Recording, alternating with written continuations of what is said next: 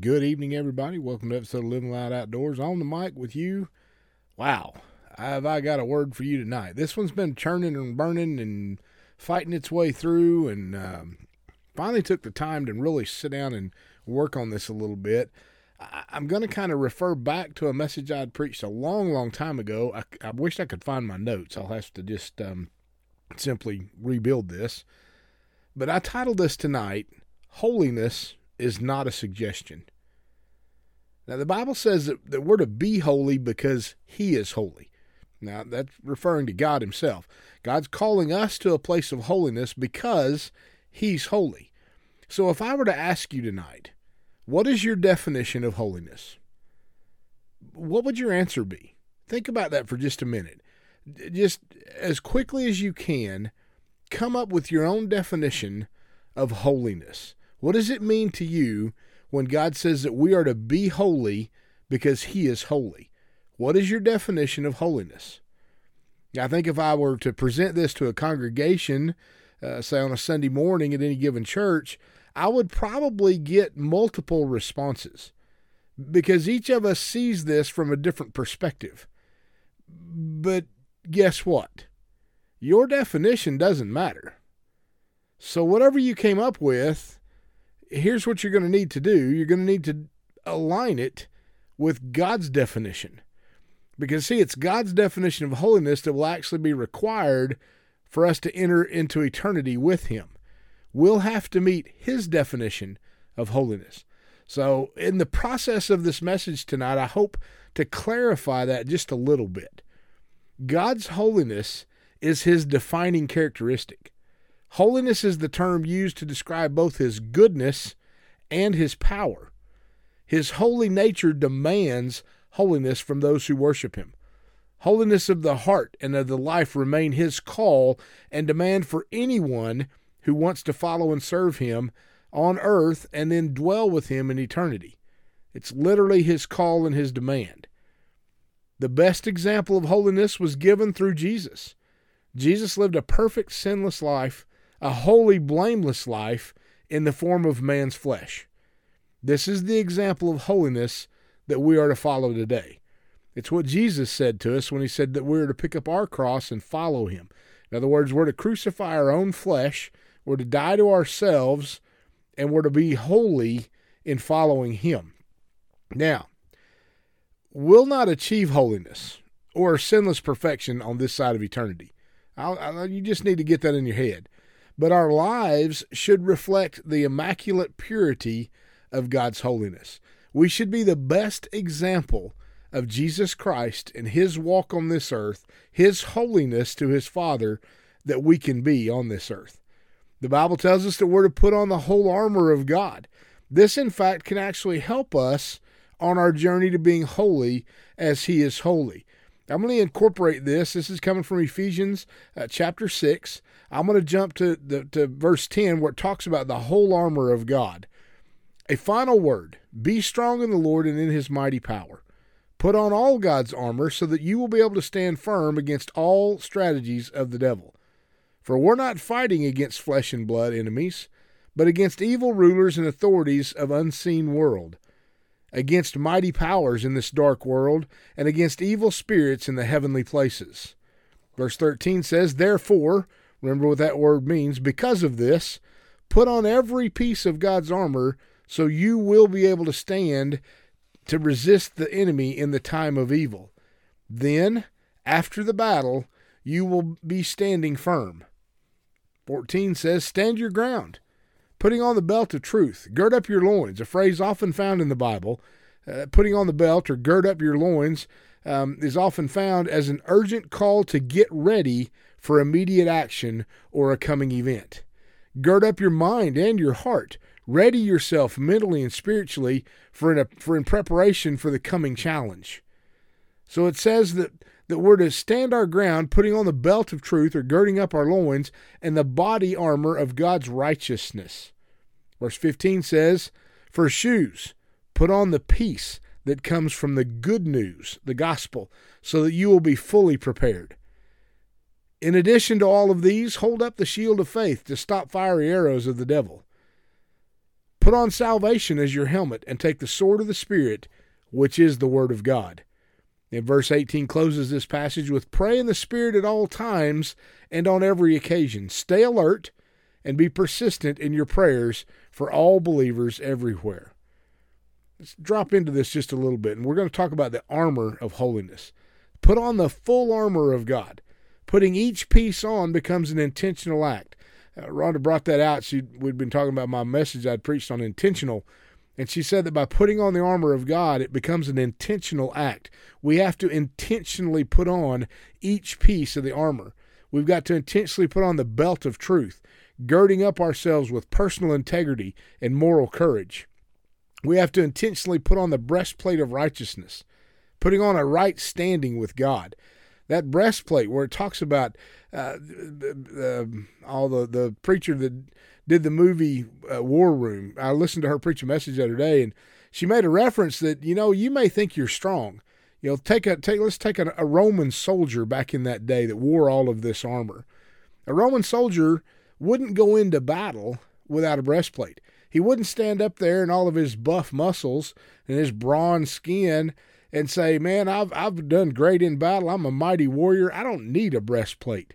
Because all it would take is one well-placed arrow to take him out of the game, and he knows that. So putting on that breastplate of righteousness, that's that's our protection over our heart. It's a right standing with God. It comes along with being holy. Our feet shod in the gospel of peace in preparation to face the enemy with firm footed stability and the readiness produced by the good news.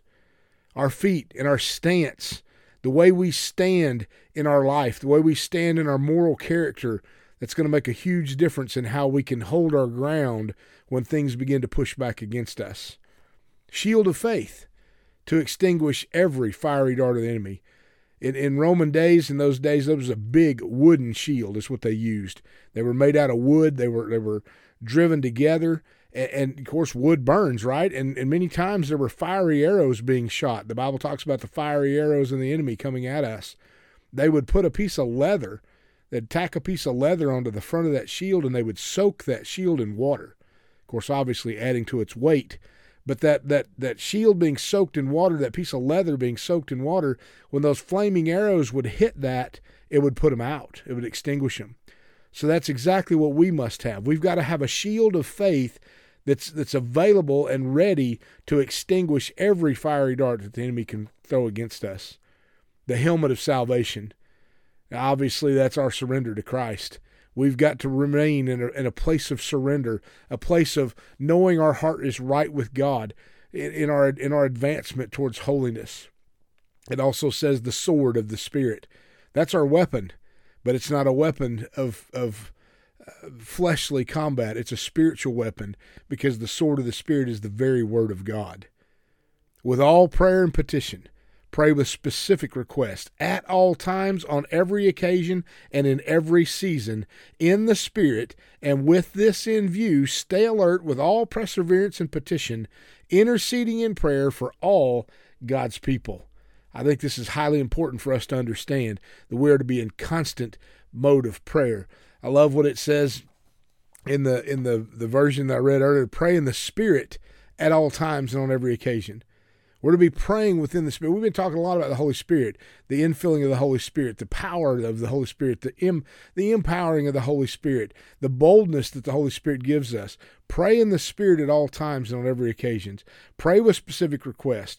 Uh, and, and, and speak these things out in the Spirit with this in view and stay alert with all perseverance and petition, interceding in prayer for all God's people. Ephesians chapter 6, verse 18, we li- is what that comes from we live in a culture of justification. You, you understand what that's saying? We're, we're living in this culture where we justify everything. We, we justify all of our actions. We justify our mindsets. We justify our philosophy. We justify our theology. The problem is, in doing so, we're not comparing ourselves to the Word of God. What is your definition of holiness tonight? Are you justifying your holiness? Are you justifying your spiritual walk with God? It's not going to cut it. Because when the when it all boils down and we stand before the Lord, it's his definition that will matter. Have we lived according to His Word? It, it, doesn't matter what culture says. It doesn't matter what society says. It doesn't even matter what some of our pastors say today because they're not preaching a true gospel. Yes, I said that. There are many out there today who are preaching just tickling messages, throwing stuff at us that may be actual scripture, but it brings no conviction. It's not challenging us to be stronger in our walk with God. And we must get stronger every day because the enemy is fighting harder now than ever. If you don't understand that, you need to get right with the Lord. You need to understand that that that you're not you're not arrived anywhere yet in your walk with God. If you're not growing spiritually, I don't I don't want to even go sit and listen to a message that doesn't cause me conviction that doesn't cause me to say, you know what? I need to apply something else to my life. I, I need to be challenged spiritually at all times because I want to continue my progress. I want to continue this walk of holiness. I'm not going to be holy until I stand before the Lord and enter into his presence, but I need to continue the journey. I need to keep walking forward. I need to keep changing things in my life that that isn't pleasing to the Lord and eliminating those things with his power, his spirit dwelling in me, pointing out places in my life that need to change. If you're not walking in that way today, you need to repent and you need to find your place with the Lord. If you're comfortable where you are spiritually, you're in trouble. This is not a place to be comfortable, not in today's culture, not in today's society. We must be on guard at all times spiritually because the enemy is out there. He's sneaking around as a roaring lion, seeking whom he may devour. Is he going to get you? Or are you going to recognize what he's coming at you with? Don't be complacent. This is no time for that.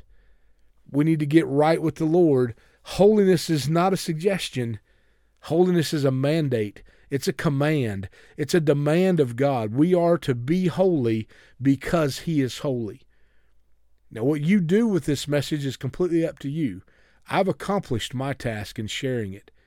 Now I have to also eat this word and apply it to my life the same as you. No, no one's uh, immune to that that fact.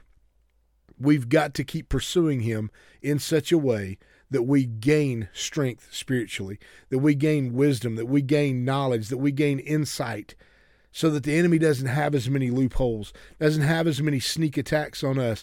We don't have as many weaknesses as we pursue Christ with all we have in us. Get in your word.